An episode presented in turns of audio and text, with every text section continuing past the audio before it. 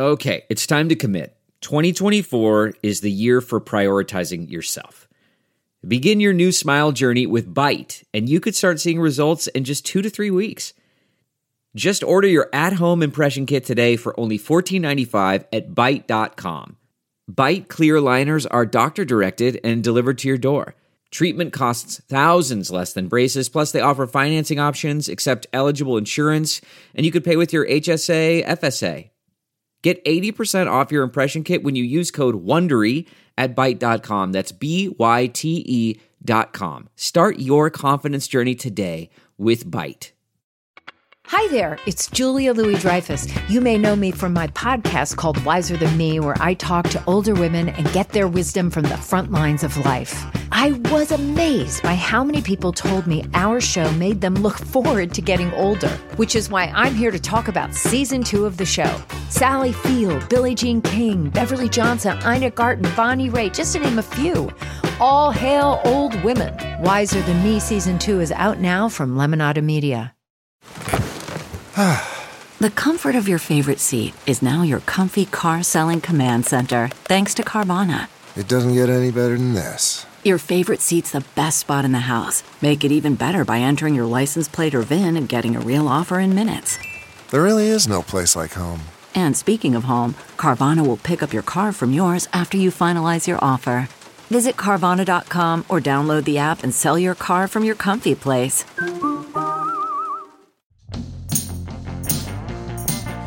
She's got a lot of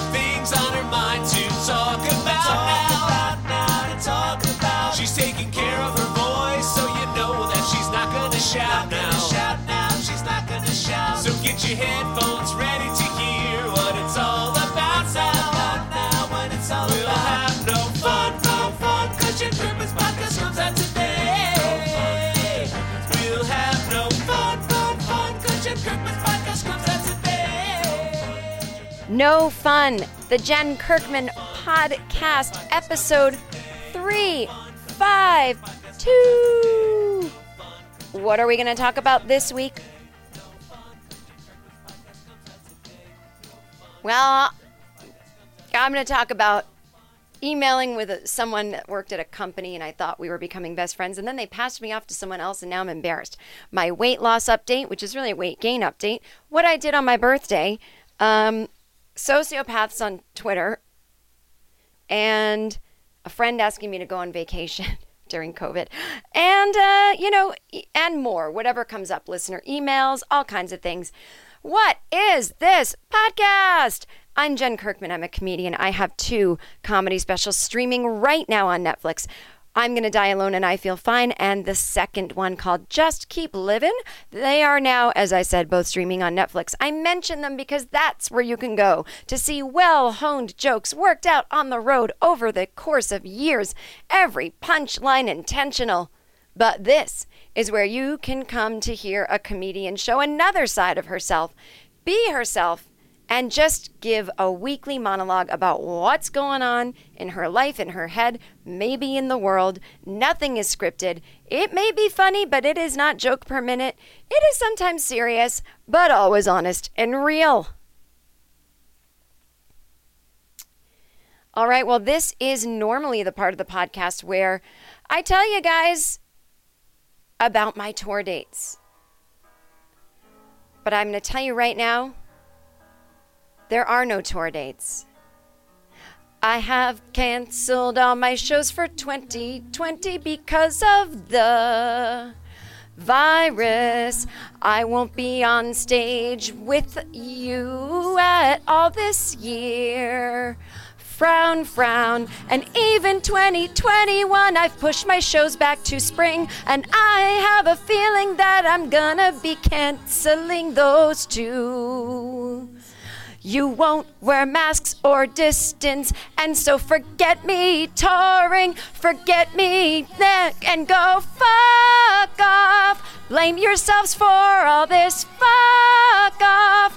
I'd be willing to travel if you all had taken this seriously. Trump is to blame, and so are local governments. Of course, it's not. What? of course, so of course it's not all your fault. But I am telling you, at what point do we say the system's broken? Let's take responsibility and stay home if we can afford to. And if we cannot, then okay, well, let's see what we can do to help those who can't get. Okay, what? Forget it. Forget it. Try to do a song. No tour, it's all been cancelled. No tour, it's all been cancelled. So join my Patreon's waiting for you.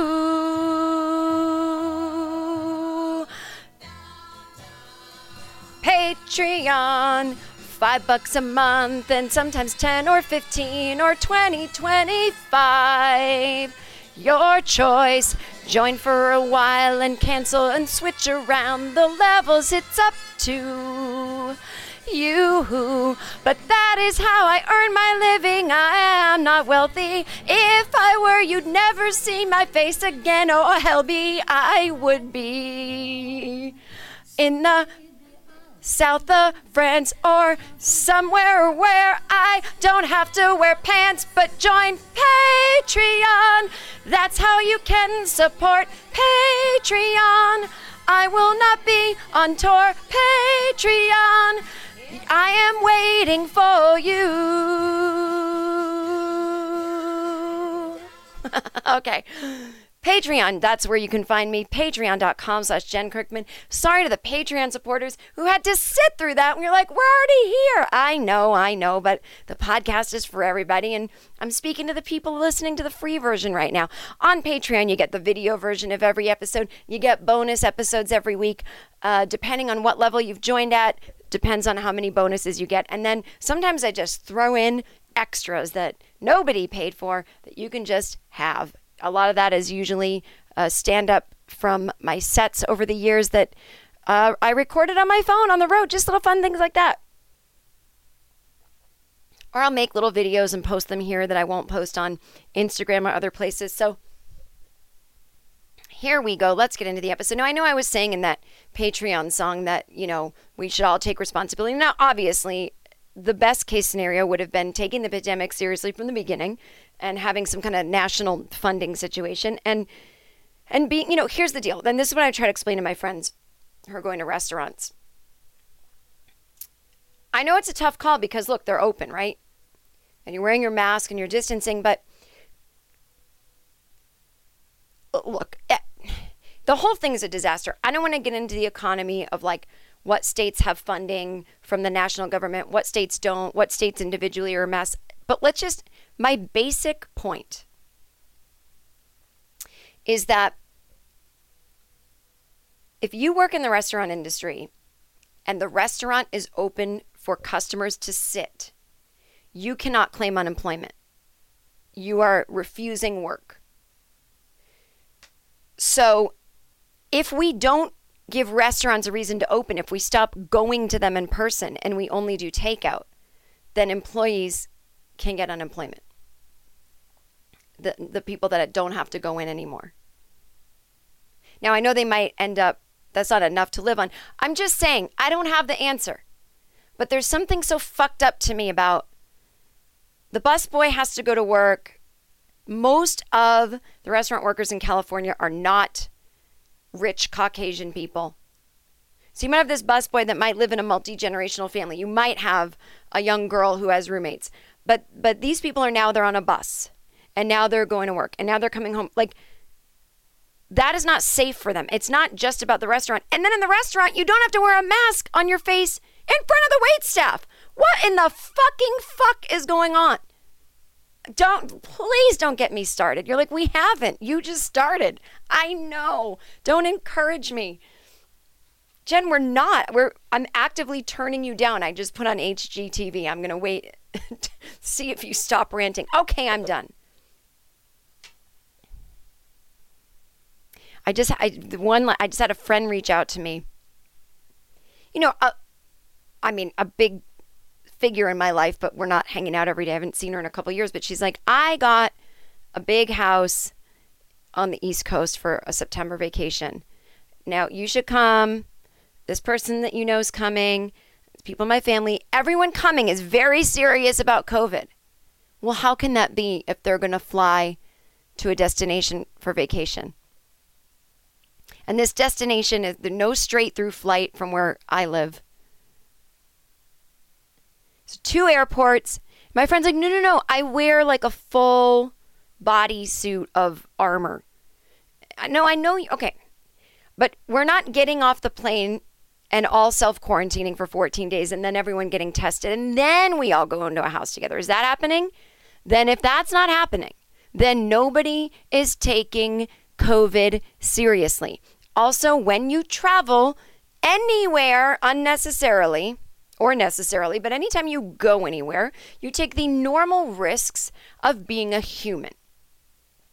So, I don't know, you drive home from the airport, someone crashes into your car, you get need 5 stitches in your arm, you go to the hospital, you could get covid there. There's no need just no one is being careful about it who's willing to go on vacation. Period. End of story. You can be careful about it within your limits. Like I could be like, I'm gonna have an affair. I'm married. My best friend um, that I work at the bank with, he's married. Now we're going to have an affair, which is in and of itself dangerous because we could get caught. It could hurt feelings. But within the bounds of doing something that is risky, we're going to be very safe. We're going to wait until our significant others are out of town. We're going to use a condom so that I don't get pregnant or that we don't spread diseases back and forth. But it's still risky.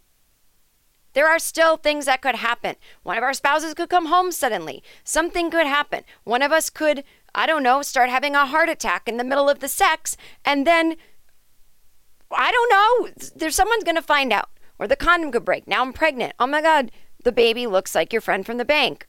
I don't know. Or you go and have an abortion and your husband goes, We haven't had sex in four months. How'd you get pregnant?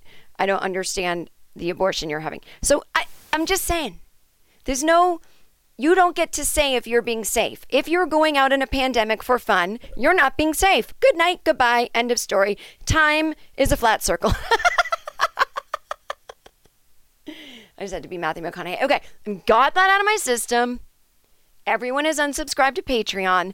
Everyone who listens to the free podcast just went to Joe Rogan on Spotify. No one's listening. I'm here in my bunker by myself. I get it. Ain't no one wants to hear what I'm saying anymore. Ugh. Losing it. Lo- loosing it. So why don't I tell you what I did on my birthday? Okay, Jen. We'd love to hear that. That sounds nice. Does it involve ranting about COVID 19? It does not. So there you go. Ah. Fucking. Oh my god, my nose is so itchy. I want to start freaking out. Okay. So, what did I do on my birthday? I had a birthday on Friday, August 28th. Virgo. Thank you. And I decided that I didn't want to you know, go have a Zoom party. I didn't want to do nothing. But it's always one of those things where you plan for your birthday or you plan something and the day comes along and you're like, oh, I don't really feel like it. I, I sort of had a stomach ache on my birthday. I ended up, the end of the story is I threw up on my birthday. so I'll explain. So, okay. I, uh, my birthday was, you know, I'm going to eat whatever I want, blah, blah, blah. So I order cupcakes. I order these vegan bite sized cupcakes. And then I ordered normal sized, non vegan cupcakes, just a couple. And the night before my birthday, I also had this grocery delivery and I had, you know, all the makings of a really fun cheese plate. I had real cheese. I had fruits and crackers and hummuses and olive tapenade and olives and veggies. Amazing. It was a delight. I am a delight. So I, I made all that, wrapped it in saran wrap, put it in the fridge. And I decided my birthday is going to be coffee and cupcakes in the morning. And then we move into cheese plate. And I thought maybe a little rose or sparkling at lunch. And then we move into that darker wine, you know, late at night. It would just be this, this just nice you know, actually a birthday party longer than a normal party because what I said was I sent out an email to my friends and I said, I want to do like 10 minute FaceTimes with all of you uh, individually. So write me back what time works for you. And it was like between 10 a.m. and 8 p.m. So that's a 10 hour party. You would nor- normally not have a 10 hour party for yourself. So, but the night before my birthday, I had a few cupcakes. I mean, tiny, bite sized. And I had some wine and I was like, I feel a little queasy. Now, again, you might go, Jen, you probably had too much wine. Yeah, maybe. I had like two or three glasses, but that's not, that's a lot for me. Like, I couldn't do that every day. I would be just dehydrated all the time, hungover, bloated, whatever. But when I drink, like, yeah, that's about what I drink and it's fine. I just went to bed feeling queasy. And the next day I woke up and I still felt queasy. Like I just don't know how to explain it. Queasy, you know what you know what queasy is. Maybe I'm a little hungover, so I know I drank some water with electrolytes. I took, you know, I had some coffee, and I just went, well, I don't know. Maybe it just feels off to be eating rich food, so I'm like, fuck it, I'll just feel a little off. And I ate my cupcake, but I was like, honestly, I just kind of want to go to sleep, but I didn't. I, I, I powered through. I had planned my day around a cheese plate. I powered through. And I never ended up doing the midday rose, like the noon or one, because I was like, I don't know, this queasiness, man. Kept eating, kept eating. And then, like, four o'clock, I allowed the wine to open, had a glass of wine, and then something happened. Like, my body was just in a weird place. I don't know how to explain it. Something happened where even though I was as full as a bull, the wine hit me as though I was on an empty stomach and had never had a drink in my life. Like one wine, and I am the happiest drunk. Woo! I knew I just had a feeling if I opened the portal, this would happen. So now a bottle of wine is gone. And that's fine. I can do a bottle of wine over the course of five hours. But it didn't sit right. And so by the end of my phone call, my last phone call of the night, which was with my friend Todd Glass, which if you, I'll explain that in a minute. I just went, you know what? I feel a little sweaty. I think I'll sleep on the couch tonight. And I'm sitting up on the couch, and then I went, oh shit. And I ran to the bathroom and I puked. And then I was like, what the fuck was that? I, I don't have an answer. And I didn't love it, but it wasn't the scary kind of puking where once you puke, you're like, oh, I have the flu and it's not going to stop. It was a one time puke. It was in my stomach. It was in my stomach. It was my stomach going, none of this, please. So I don't know if I ate too much, I drank too much, I did both. Something was going on. And uh, I don't know, maybe my body was just like, this is 46. I don't think so, though. But, you know, that was that. And I'm back on Weight Watchers. I joined it last week and obviously took some time off for my birthday. Um, gained four pounds in 48 hours because that's how my body does. So trying to lose that ridiculous like party weight, uh, which is mostly water weight. And I'm back on the Weight Watchers. So, you know, I'm going to try to do it the right way. Give myself eight to 10 weeks to get to my goal. It seems like forever. But, you know, at the end of the day, eight weeks is Halloween and, you know, 10, 11 weeks is Thanksgiving. So I still have plenty of time to get thin for the holidays. Um, again, anyone watching might be like, you look thin. I look thin from the neck up, but there's a whole situation going on below. so thin for the holidays. Or how about the weight I normally have been, my goal weight for the holidays? And uh, we'll see. And then that way, I, I just don't, I can't come out of this, you know, with extra weight on me. It's going to make me nuts and I've been saying it the whole time. But I've just I've been approaching weight loss in a way that only works for me when I'm living a life, which is the intermittent fasting, which really only works for me when I'm so busy that I can actually stop eating at 6 p.m. Um, my friend, I just got a text from my friend Dan who was like, Oh my God, I have your birthday marked down as today. I fucked up because I just saw your original email. It's totally fine a couple people fucked up, but no one. Uh, oh my God! Stop texting. I, I'm so over my birthday, by the way. It was fine for two hours. I'm like, I get it, I got it. Even just people writing back and going, Yeah, I'd love to FaceTime was like, Oh, I'm loved. but it was literally nine hours nonstop. And what I loved is that my friends who are normally phone phobic wanted the most time. So I was like on with my friend Sarah for like an hour on FaceTime. She normally hates the phone. I'm like, see, this is fun. Um, she got so comfortable. She was like, like, let me change out of my gym clothes. Like, hang on. She's like running around her room, like changing, like washing her face. so then I get on the phone with my friend Todd Glass, comedian, podcaster, Todd Glass, the loveliest man on earth. And he's got this whole like he set up his room that he FaceTimed me from. Like he had like all these like groovy lamps and the lighting was nice. And he's like, go wat get a wet washcloth and put it in the freezer. And so I did. And then like six minutes later, he's like, okay, let's get our washcloths. and he made me do like a cold washcloth on my face. That's what he would do if you come over to his house. He gives you a hot towel. He has a cheese plate out. So um, it was really a delight. But by the time it was Todd time, I was so drunk that the next day I was like, I don't even know what we talked about. I'm sorry for anything and everything I said.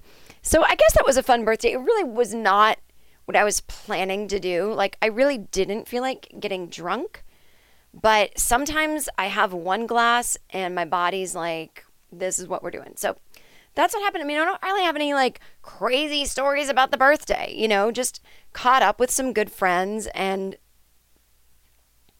you know, I don't know, just talked about all kinds of things. A couple of my friends are dating and, you know, I just don't, I mean, maybe I'll change my mind, but I have one friend who's dating and she met someone she really liked and they talked for a month and he was really respectful. And he's taking COVID 19 as seriously as she is. He wasn't trying to meet up. You know, the, I saw this girl on Twitter who wrote, I went on one hike with a guy and kissed him and now I have COVID. And I'm like, I don't know this person personally, but it was like someone retweeted her. But this friend I know, she's like, you know, he didn't even try to meet up for a socially distanced hike. Uh, we waited like a month to even do that. And then we really liked each other and we were like, so what do we do?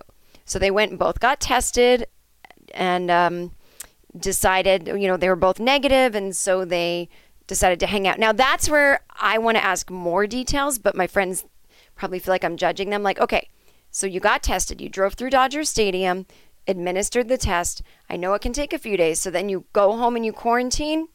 And did he do the same? And you're positive you can believe this guy? You're positive.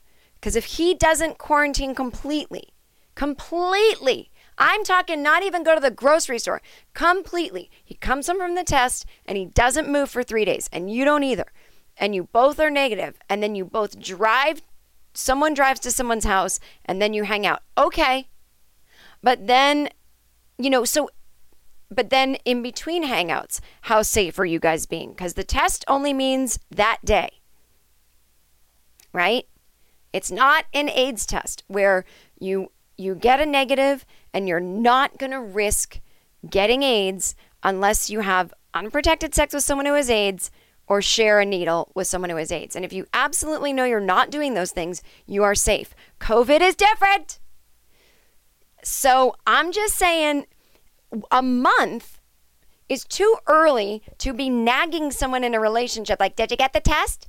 Okay, but did you really not go anywhere? Because I really didn't go anywhere. I need to monitor you 20. I got, I can't treat someone that way that I don't know that well. And I also can't trust someone that I don't know that well. And I also don't want to make exceptions for someone I don't know that that goes against everything I've ever taught, been ever taught or experienced for myself about dating is is uh casual and let's see if something happens. But but I don't put and I don't mean just because they're men, but I don't put romantic partners before me in that way. I don't. So I don't know. It just seems weird to me. I don't know. My friend's happy.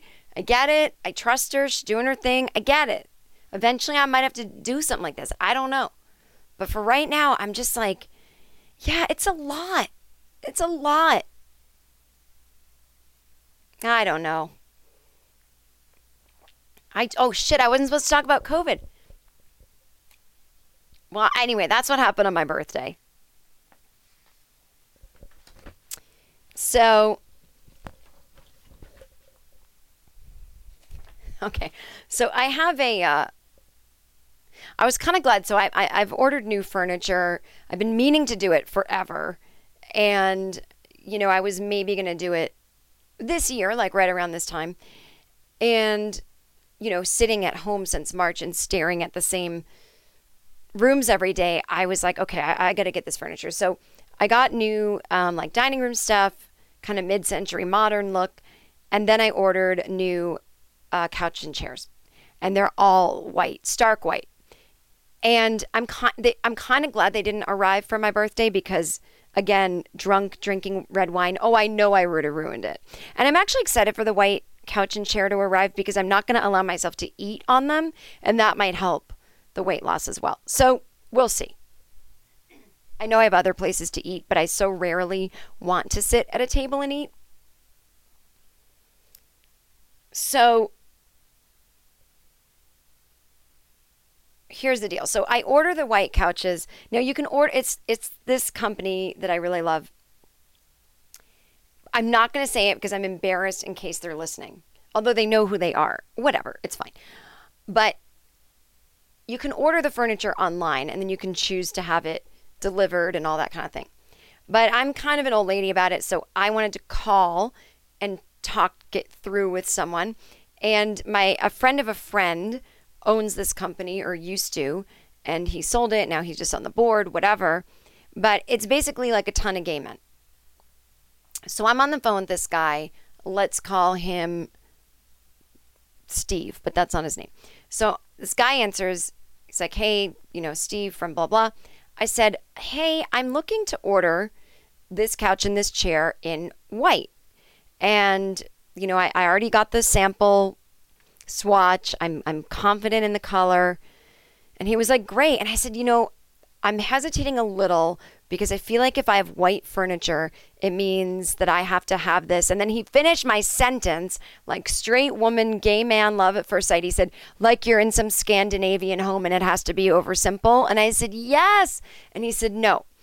You can mix and match anything. You can have modern things and antique things, and you can have white furniture with pops of color, or, uh, you know, it doesn't have to be minimalist just because it's white. Well, he really helped me make my decision. And so we kept chatting, and he was telling me about his apartment.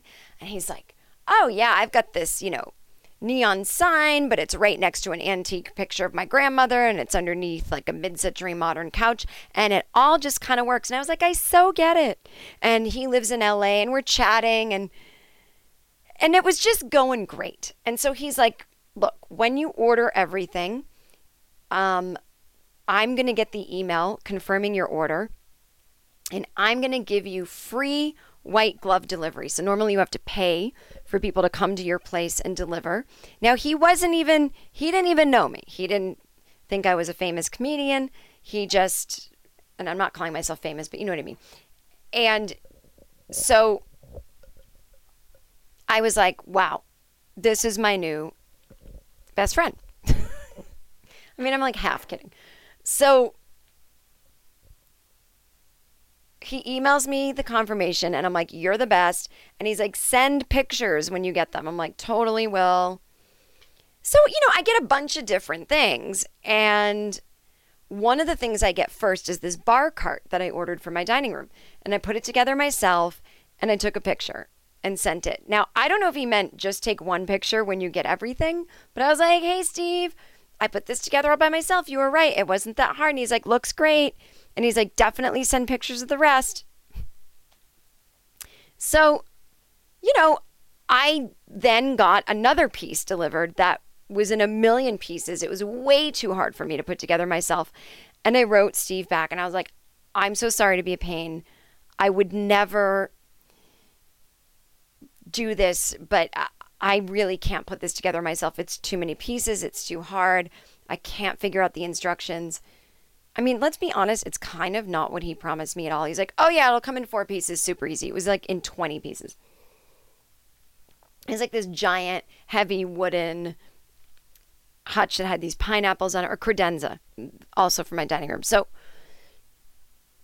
I said, I, I also think the factory didn't ship me some of the screws and, and I think one of the legs is missing, which was true. So he's like, oh, okay, I got to forward you on to Greg in that department. And then um, he forwarded me on, and then Greg helped me out and got the right parts sent to me, and they sent someone out to put it together for me. And uh, then I wrote Dan, oh, I mean, Steve, back, and I said, Hey, um, just checking in on. Oh no, I everything was put together and there was like the table and so I sent him a picture of the complete dining room and he never wrote back. And the new guy, Greg, wrote back and was like, "Hey, I saw the email you sent Dan. I mean, I mean Steve. The dining room looks great." And I was like, "How did he see the email?" And then I realized that everybody can see every email and that I wasn't just privately emailing with this guy and that he got sick of me and just stopped responding. And now he never writes back. It's only this other guy. And then the other guy was like, hey, by the way, I saw you in Austin two years ago do your show. It was really funny. And I was like, oh, do you live in LA now or Austin? He's like, no, I lived in Austin for like 10 years. I'm in LA now. But I'm thinking because I'm a neurotic, ungrateful freak, well, I've performed in Austin 10 times. Why did he only come once? Why didn't he come last year? But I didn't ask that. He was already so nice to me. But, you know, so that was cool. It was like this guy knew my comedy and was uh, being cool about it. But I lost this other guy as a friend. And I really think he was like, this crazy bitch thinks we're actually friends. And you know, I'm going to be honest, I kind of did. I mean, I'm. I hope you guys know I'm exaggerating. I, I thought that was going to be a much better story. God, that's such a disappointment. I thought that was going to be a much better story. Oh, well. Okay. How about this? How about the opposite of someone not writing me back? Do you guys, I call these people, well, they could be Facebook too, but I only do Twitter. Twitter sociopaths. I will get a text from someone, or God forbid, sometimes my phone rings. I love the phone, but I like to make an appointment. Don't just call me out of the blue. That's insane. Someone will be like, Oh, I just saw you tweet, so I figured you weren't busy. What? No, I tweeted something. Sometimes I set them on a timer. Sometimes I have tweets just in my notes section, and I'll be like sitting there waiting for water to boil, and I'll cut and paste it into Twitter, hit tweet, bye, shut the app. That's it. Like it's i'm not on twitter. I just tweeted something. Two seconds. Not uh, you know like um most of my day is spent working like trying to get work like writing a book pitch writing a script doing something working on the patreon working on my relaxation classes and i might just sit back for a second and just look up and go all right i'm taking a 30 second break from work and then tweet and then someone calls and i'm like that is insane that is and I know these are normal people in my life. That wasn't a good story either. These are just, you know what they are? Little thoughts, mini thoughts, micro thoughts. Delve into the shadows of the mind with Sleeping Dogs, a gripping murder mystery starring Academy Award winner Russell Crowe. Now available on digital. Crowe portrays an ex homicide detective unraveling a brutal murder he can't recall.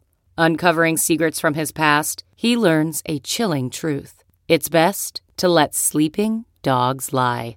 Visit sleepingdogsmovie.com slash Wondery to watch Sleeping Dogs, now on digital. That's sleepingdogsmovie.com slash Wondery. This episode is brought to you by Philo. Do you love TV? Do you love saving money? Then Philo is your solution. Philo has shows, movies, and live TV for just $25 a month. You can even try it for free with their seven day free trial. No contracts, no commitments, no hassles, just a better way to watch TV. Never miss a minute of shows like the hit docuseries Where is Wendy Williams or classics such as Friends. If you can't get enough TV, then there's no better way to watch. Philo has more than 70 channels like BET, MTV, and AMC. And the best part, you can try it yourself with their seven-day free trial. Sign up today at philo.tv slash poppods. That's p-h-i-l-o dot tv slash P-O-P-P-O-D-S to get 50% off your first month. By the way, everybody, my relaxation classes are back for September. Every Sunday in September at 11 a.m. Pacific time and 4 p.m. Eastern time. Now, I got to admit, when I first put the relax classes on sale for August, it was like 60 to 90 people a class. And now it's like 10 people. And I don't know if I've just reached everyone who was ever going to take one and we're done. Because I was like, oh, this could be a new job for me. I was really excited about it. And now, like, no one's signing up. And I'm like, God damn it. When am I going to find the thing that's really my thing? So I encourage you to take them if you haven't taken one. Uh, the Sunday morning classes are relaxation for anxious breathers. Breathers, not breeders. Um, I'm anxious because I can't stop having children. And then the 4 p.m. classes are more like a brain vacation and uh, muscle relaxation. So those are every Sunday in September. You can get them by going to jenkirkman.com and click Anxiety Bites. And then it'll take you to the website called Buy Me a Coffee where you buy them. They're 10 bucks each. 15% goes to the Anxiety and Depression Association of America. And I started a new Instagram account at Anxiety Bites Weekly where every day I give a little bite size, maybe 60 second clip or throw up some kind of, not throw up, but put up, post some kind of inspirational whatnot. So there you go. Oh, do you know what I was thinking about today? All right, I'll tell you what I've secretly been doing after I tell you this. So, as you all know, um, I've got my Patreon. And at the $35 level, you get a special shout out where I talk about how you're my best friend and how we know each other. And I hate to have to say it, but these are made up stories. I got into a lot of trouble a little while ago. You all know the story. It was my own personal War of the Worlds where people heard a radio show, they believed it was true, and mass hysteria ensued. I told a made up story about how I gave someone a $30,000 tip once. People in my family were mad at me for wasting money, and followers were like, I thought you said you weren't a rich bitch. What the fuck? But this week, I would like to, I would like to, what was that? I just, am I a psychic who just has like people come through her? Like, I feel an Australian woman coming through. Is that your grandmother? She's coming through to me on my podcast. And I don't really know why. Can you tell her to stop? Thank you. my good friend Edward Hickey. Now, this is great. So, Edward and I met, oh God, now I think it was 15, 20 years ago. No, it was 20 years ago. Um, we were in an acting class together in New York City. And you know, you do those acting exercises, if you don't know, if, if you're in an acting class, the teacher will sometimes say, okay, today we're not going to learn any acting technique. We're going to go and experience something. So he's like, Jen, Edward, we didn't know each other. He's like, I want you guys to go out and pretend that you're blind and walk around, you know, close your eyes, put on sunglasses, and help each other cross the street and let other people help you. And then, you know, blah, blah, blah. You know, this is back when we didn't really think about if that was insensitive to do. You know, it actually annoys people on the sidewalk. Um, and, you know, if you ever have to play a character that doesn't have sight, then maybe just, as the saying goes, act, you know. But anyway, so we're walking around, and after a while, we're like, okay, I, I get it. Like, close your eyes for two seconds, and it's terrifying. And, and, and we're to go back and, and tell the teacher. And so, you know, we, uh, I said, well, let me, I have to go to the bank really quick, actually. This is, you know, way before there were tons of ATMs everywhere. And so I went in to withdraw some money, and Edward all of a sudden puts his finger under his sweatshirt and goes, Everybody, this is a stick up. And I died laughing because everybody, this is a stick up is such like 1950s slang for I'm robbing you. Like a stick up. Do you remember those things called stick ups? They were they were sticky and they were these plastic things and you would stick them under a surface and then turn them and they would release a scent. Like you put a stick up under something in your bathroom and it smells awful. So I'm cracking up and people believed him. And all of a sudden, the woman at the bank hits this button and these big gates come down and we're like, oh my God. And people are on the ground like, don't shoot. And I'm like, Edward, you're being crazy. And he's like, I didn't think anyone would believe me. I'm like, well, now the police are coming and we're about to be, you know, convicted felons. And by the way, I didn't do anything, but I'm here talking to you. I'm sure there's a camera somewhere. So Edward's like, well, I feel so empowered as an actor that I'm not going to stop. I want to see how far I can take it. And I was like, I can't believe this. So we staged this giant thing where I decide in that moment, I don't want to be part of this. I pretended that we were in a cult and that he was the leader and that he was taking me on my first bank robbery. And so, you know, I decided I don't want to be in this cult anymore. Anyway, the police eventually came. We were both arrested. And, you know, they would not believe that Edward didn't have a gun. And I'm like, well, do you see a gun? And they're like, well, maybe he threw it somewhere. But whatever he did, even doing pretend guns, is against the law. And I was like, well, we're in a cult and I just got out and I'm going to flip on him. So I flipped on him. And again, we just made all this up. The bottom line is Edward served two years in prison. I got off because I flipped. And I went back to the acting class and, you know, a week later, of course, and I got in trouble for not coming back to the class. And I was like, did you not just hear my story? Like, okay, whatever. And so I didn't get a refund. Anyway, Edward gets out of prison and he has dedicated his life now to, um, you know, working uh, to stop people from staging fake crimes. It's an organization he started called Stop Staging Fake Crimes, the SSFC, and it's doing really, really well. And I, am proud of him because I don't, I don't know what happened to him that day, but you know, as long as people get rehabilitated, they always have a chance of getting back into my life. So Edward's doing great. Um, he's married to a great gal. They have four kids, um, two dogs. They have a parrot, and yeah, they live in, um, you know, like a Key West, Florida. I visited once. I haven't seen them in a long time. And again, because of COVID, I can't see them. But Edward's a great, great person. And yeah, stop um, whatever I said his business was. That's going great. Now, the funniest thing is, Edward and I uh, were at the same wedding last last year. Actually, it was the last time I saw him. And you know, we're both with he's with his wife. I'm with my date, and the woman getting married is, is another Patreon subscriber, actually, Pamela Ryan. Well, Ryan is her maiden name. She was about to get married to Roger Johnson, but the wedding didn't work out. So, what happened is,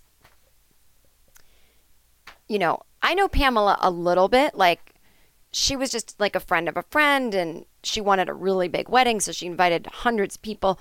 So, I go to the wedding, and, you know, we're all sitting at the table and, you know, my date's talking to Edward Hickey's wife. And so Edward and I are, are chit chatting, you know, reminiscing about the whole bank robbery in quotes. And I said, uh, you know, I still do love being kind of, uh, I don't know, there was something about flipping, fake flipping on you that day that was kind of fun. You know, there's something about investigating that I like. So, with that being said, I went off to the bathroom and Pamela's in there and she's the bride and she's crying. And I said, What's wrong? And she said, Oh, I'm just so um, moved. It's my big day and I wish my grandmother were here, but she passed. I said, Oh, I understand. And so she went into the uh, stall and she said, um, do you, do you see my phone? She was yelling it from the stall. And I said, Yeah, it's right here in the counter. She goes, uh, Don't touch it. I'm coming back out to get it. I go, Don't be crazy. I'll bring it to you. Don't touch it. And as I picked it up, I saw a string of text messages, dick pics, I mean, craziness. And it was all from this guy um, named Bruce uh, Box. And I, Bruce Box was not her husband. She was about to be married to Steven Johnson. And I was like, oh my God. And she's like, she comes out of the stall and she's like, you saw it, didn't you? I'm like, look, I'm not going to say anything. You're having an affair. That's why you're crying because you're about to get married and you don't want to. And so that's not my business, but I'll just tell you it's not too late to turn around. So I go back to the table and I'm like, Edward, you're not going to believe it. So I tell him, and he's like, I promised to not help people commit fake crimes. I need to say something. I go, but she's not committing a fake crime. She's having an affair. She's about to get married in one minute. Here she comes walking down the aisle. This is not your business, Edward. I told you because I thought I could trust you. So he runs up there and he pushes the minister aside and he grabs the microphone and he says, Pamela is having an affair. And everyone gasps. And he goes, She cannot marry this man. And I was like, oh my God, Edward, you're such a drama queen. So Pamela didn't get married that day. But guess what? This is this is total craziness. So she actually found out that Bruce Box was not even a real man. She was having an online affair with not a real person. And when she went to report him, you know, to the authorities, she fell in love with one of the authorities. And now they're together. So Pamela's boyfriend, they're set to be married when COVID is over. So Pamela's boyfriend, Roddy Dottie, and Edward are now like best friends because they love to talk about all their like kind of they both think they're in the CIA. Anyway, it's just crazy how life intersects, you know. And and Pamela's a good woman. She just wasn't in love and you know, she got caught up. She got caught up in this online affair. So anyway, they're both some of my best friends and they're Patreon subscribers at the $35 level and I'm so grateful for them. Thank you guys. Ugh, anyway, you can all join Patreon if you want. Patreon.com slash Jen Kirkman. So here's what I was going to talk to you about. Um, oh, first of all, speaking of fraud, I am so into this new show, and everyone in my life who didn't tell me about it is in trouble. I told my friend Sarah Colonna last night. She's like, I really didn't know about it. I'm like, okay, well, I'm telling you, you'll love it. It's called Love Fraud, and it's on Showtime, but I watch it through Hulu. Who can? They're all they're all connected. I've got so many subscriptions. It's ridiculous. Write off, tax write off. That's what I say about anything entertainment. I'm in the biz. So basically, it's a docu-series TV show. It's true. It's about these women. I don't know where they are. Are they Kansas City or something. All these women around sort of the Midwest-ish area who all ended up marrying this guy. Now, I don't understand how he was able to marry so many people. He had different versions of his name, but not that different. It was like Robbie. Now I'm Rob. Now I'm Robert. And he married all these women. He was like married all at the same time. He was scamming all of them. It, it's very similar to that um, Dirty John thing. But the reason he was married to these women was to get their money. So he'd be like, his story was, oh, I had this accident and I'm going to be worth $12 million come November 1st. Um, I really love you. Let's get married. And then, you know, he would marry you and then automatically want a joint checking account. He would want access to all of your money. And then he would rob you blind, and that was it. So, all of these women found each other on this blog.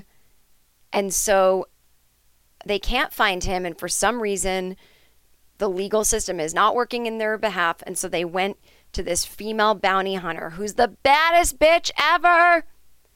And they're like, Can you help us? And she's like, I'm taking this pro bono. She's got a wireless Bluetooth in her ear at all times. She's smoking butts. She's like wrinkly and gray. And she's like, I hate men who abuse women. I had an abusive husband. And I'll tell you, now this guy is not physically abusive. He's just a money scammer. But she's like, if I ever see him and if he ever did that to me, I would slit his throat, watch him die, be happy about it. Like she's hardcore. But she's looking at these women. She's like, How did you fall for this? And they explain it. She goes, I get it. But she's also like, uh, Okay, ladies. It is so, and it was all these ladies over 40. They're single, divorced, looking for love. But, but, but again, this is why I just, I don't understand the online thing. I just don't. I just don't. I just don't. I just don't. I think the world is full of frauds. All it takes is one fraud to bring you down. Anyway, I love it. So I started watching it last night and I made the mistake of thinking they dropped every episode at once. And so I hunkered down for a good long binge. And then after an hour, it was over and it wasn't going to the next episode. And I was like, no, I have to wait a whole week. That used to be my life, people. You- Growing up, you had to wait a week to see anything. And now I've become one of you. I can't take it. I can't sit in my own skin for a week. So I do this thing. Okay, this is my. There was an episode of Sex in the City where Carrie talked about her secret single behavior, just things that like you just aren't going to do if you live with someone else if they're home. And mine is that I I put on the I put on the smart TV and I bring up YouTube and I'll watch videos like the French woman's way to get dressed. You know, I'll watch all of that. I watch Fran Lebowitz speeches. I watch anything with Alexa Chung, who I love. She's like a British fashion person. And so this one day, it was just like Gwyneth Paltrow and Cameron Diaz talking. And I was like, "Uh, I guess I'll watch it. I mean, I don't hate either of them. Goop is not my thing. I did watch the Netflix series. It was, was kind of interesting, but you know, I'm not. I, I, it's just not time for white ladies and their stuff right now. It, I get all the bad reasons, but let's just have fun with this. So I watch it, and Cameron's got this new sugar-free wine, and you know, Gwen is excited.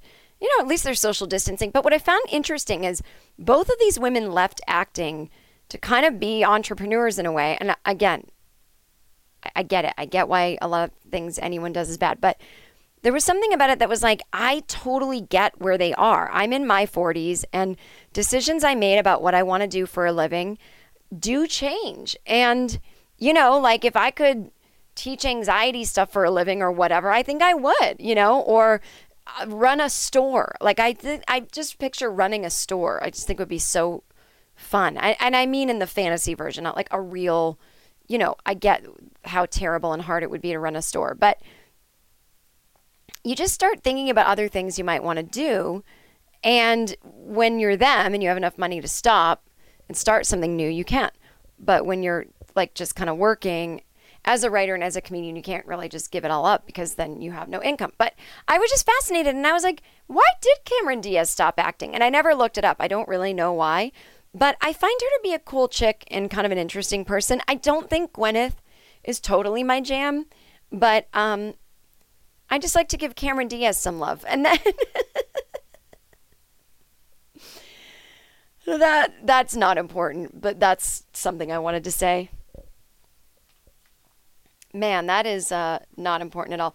Okay, so somebody wrote to me. Ah. Oh, let's debunk something. I'm so tired of the tropes I see online, like peak 2020. That's so 2020. So there's this article going around an asteroid is due to pass extremely close to Earth just ahead of Election Day, November. No, it's not. Clickbait. I clicked on it knowing that it's not extreme. NASA says this space rock poses no risk to our planet. There's asteroids zooming around us every five seconds, by the way. It's named 2018 VP1. It'll zoom past Earth on November 2nd, one day before Americans vote for the next president. And we're so um, up our own ass. Like, it's passing by Earth, not the voting booth that you're in in America. Does that make sense? There's other things going on on Earth that day. So it's not like, oh, wow, this is meant to destroy the world before whatever, the election. It's like, no. Anyway. NASA is working hard to calm fears of a potential collision. Well, they're trying to, but the, the news sources writing about them don't put in the headline that it's not going to come near us.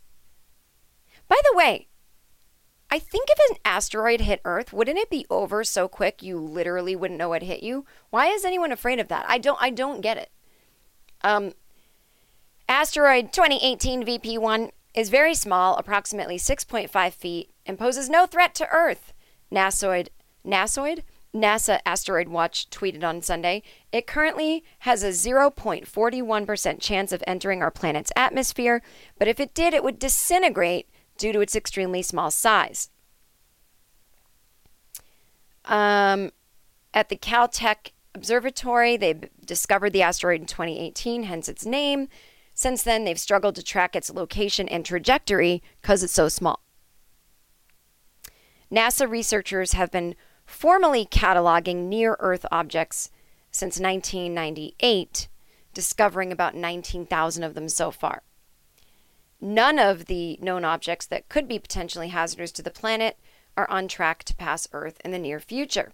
In fact, asteroids fly past us all the time, sometimes without us even knowing it. Just last week, an asteroid became the closest ever recorded, flying within 1,830 miles of Earth. That is pretty close. That's like a flight, like almost to Boston from LA. Um, and scientists weren't even aware of, exist- if, if, of its existence until hours after it had already passed our planet. So there you go. Calm down, everybody. Uh, this listener email time. This is from Claire. She's commenting on my weight weight loss thing. Subject not unsolicited advice. Jen, so when you first talked about that thing where you eat 500 calories every other day or whatever it was, I was like, oh, that sounds doable. I can totally do that. I normally have a smoothie almost every day, so I was like, I could just have my smoothie and it'll be great. Then I added up the smoothies calories in my smoothie and it was 1200. Anyway, needless to say, I have not lost any weight and I'm still having my smoothie every day. Claire, there you go. There you go. Everyone check your smoothies. You don't know what the fuck's in there. Uh, Jen, I decided to write you a little letter of appreciation. I stumbled over your Insta channel and watched your stories, and the way you handle the current crisis really resonated with me.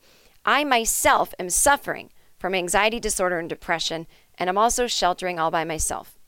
Again, guys, let's stop calling it suffering. Even if you are suffering, let's call it I'm experiencing. You don't have to suffer. And even if you are suffering, why say it? Why keep affirming it? You know, we say we suffer because we want people to believe how bad it is.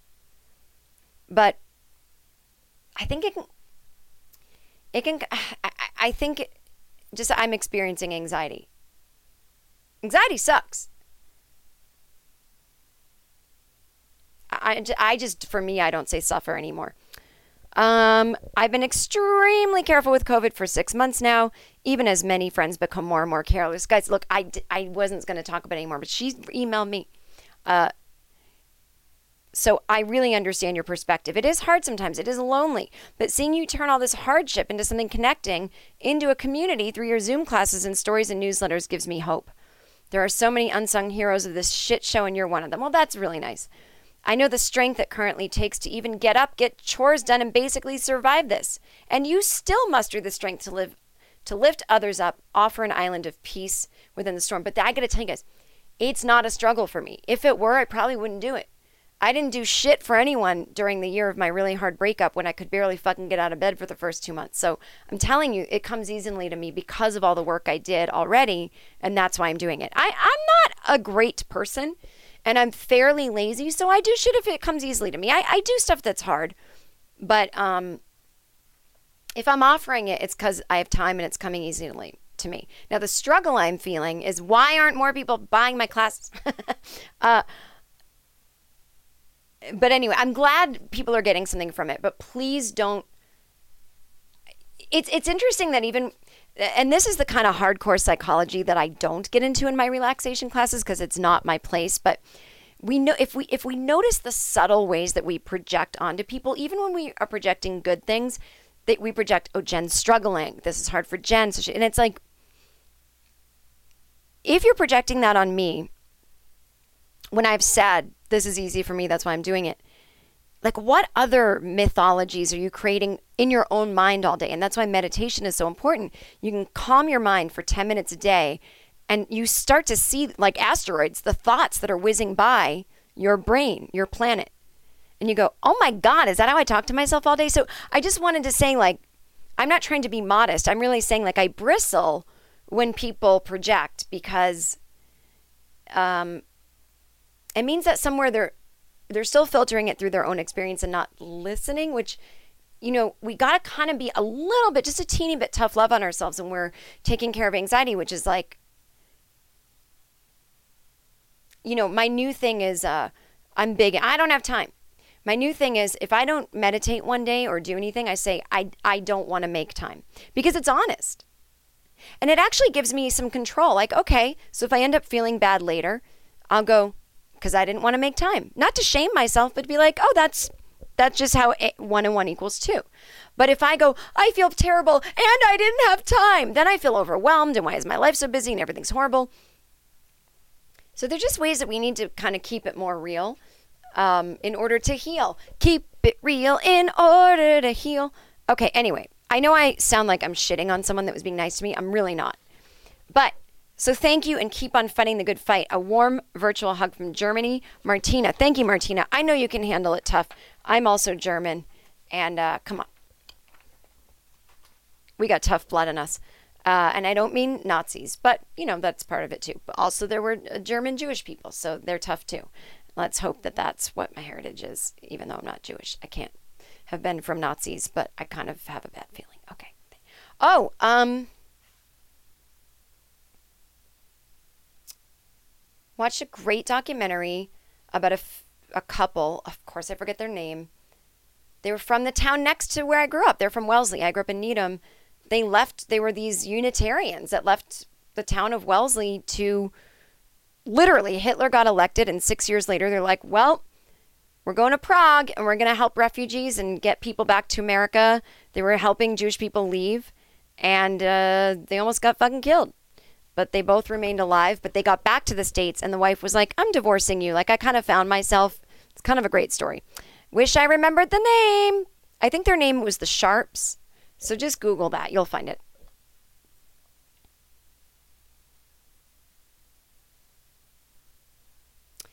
Um, this is from Jill.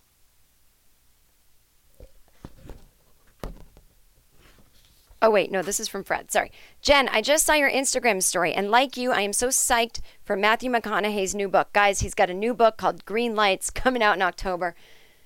It was so funny. He posted, this happens all the time. He posted something the other day. He has these flip flops that say just keep living. So when you step in the sand, it leaves an imprint that says just keep living. And everyone was like, tagging me and sending it to me on Instagram, which you never have to. I follow him. And people were like, haha, oh my God. And I'm like, no, I'm not making fun of him. I got a tattoo unironically. I like Just Keep Livin'. It's helped me. I like Matthew McConaughey. No irony. And then some people are like, when is he going to admit that he stole your thing? And I'm like, when are you going to admit that you didn't listen to my fucking. Why do I even. As my friend Chris Frangiola and I say, why do we try so fucking hard to come up with clever things to say when nobody's fucking listening anyway? Not one person remembers that I said in my special, I am stealing Just Keep Livin' from Matthew McConaughey. It's not the other way around. On what planet would it be the other way around? Okay. Anyway, Jen, I've probably said this before, but I'm a bookseller. And the day I saw the announcement about Matthew's book, I pre ordered it before accomplishing anything else and thereby received enough dopamine to make it through my shift. People who don't like him don't make any sense to me. He's just like a chocolate chocolate truffle in human form. Jesus Christ, these quote progressive people, I guess he's changing topics, so many whiny, tantrum throwing, overgrown toddlers who don't like Biden Harris. I got into an argument with a coworker about it because he tried to make a false comparison between Trump and Biden. One of my longtime Twitter mutuals said I was a condescending prick for asking him what his plan was since he refuses to vote for Biden. I fear that it's idiots such as these that will get Trump a second term. And from what I can tell, most of them are of the feel the Bern ilk. To that I say ick. On a personal note, I tried a foray into makeup and it didn't go as well uh, as the one in which Liza Minnelli's soul temporarily merged with mine. I'm going to have to watch some tutorials or look at Pinterest boards or something.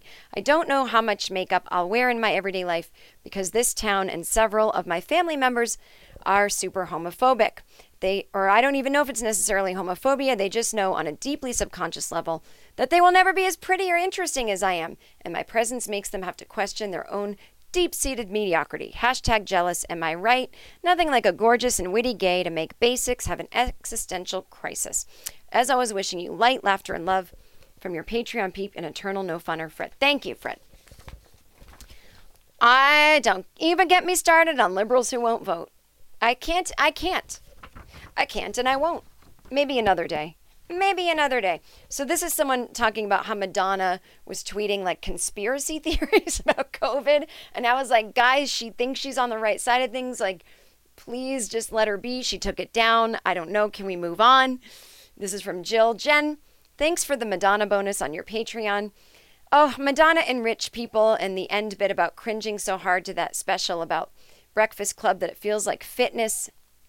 Oh yeah, the Breakfast Club was the um, documentary I watched about Madonna.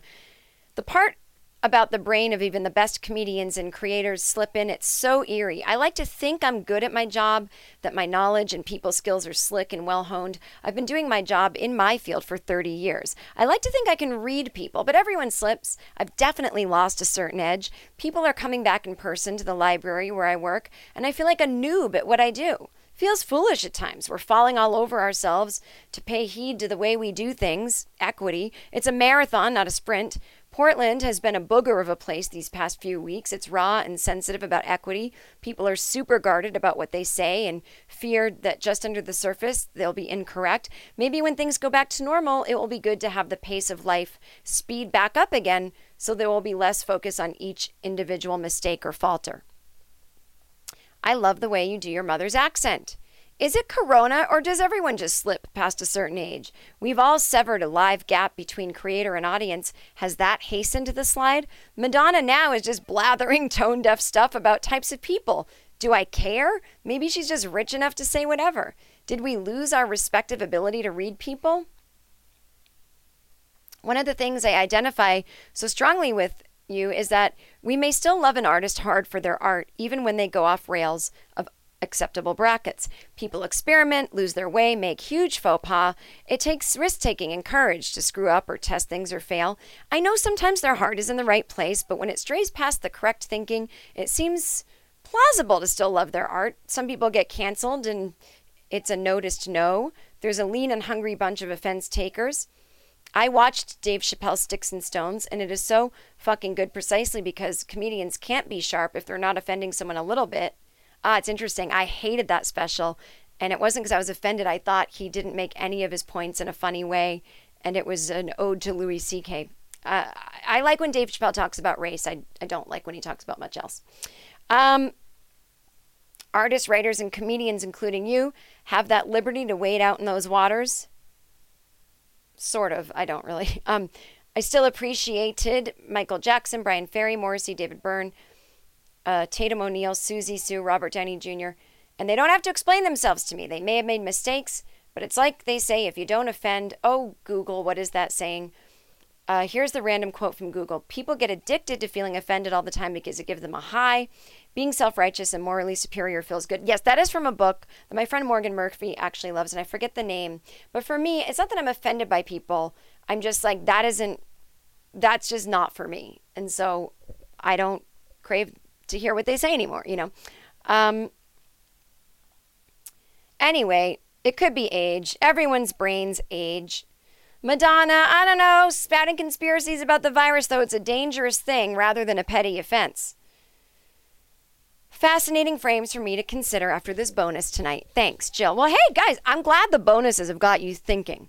Um, so, if you're not a subscriber, this week's bonus, uh, the first week of September, will be about Brad Pitt's new girlfriend. She's 27. Oh, do they ever learn? The answer is no.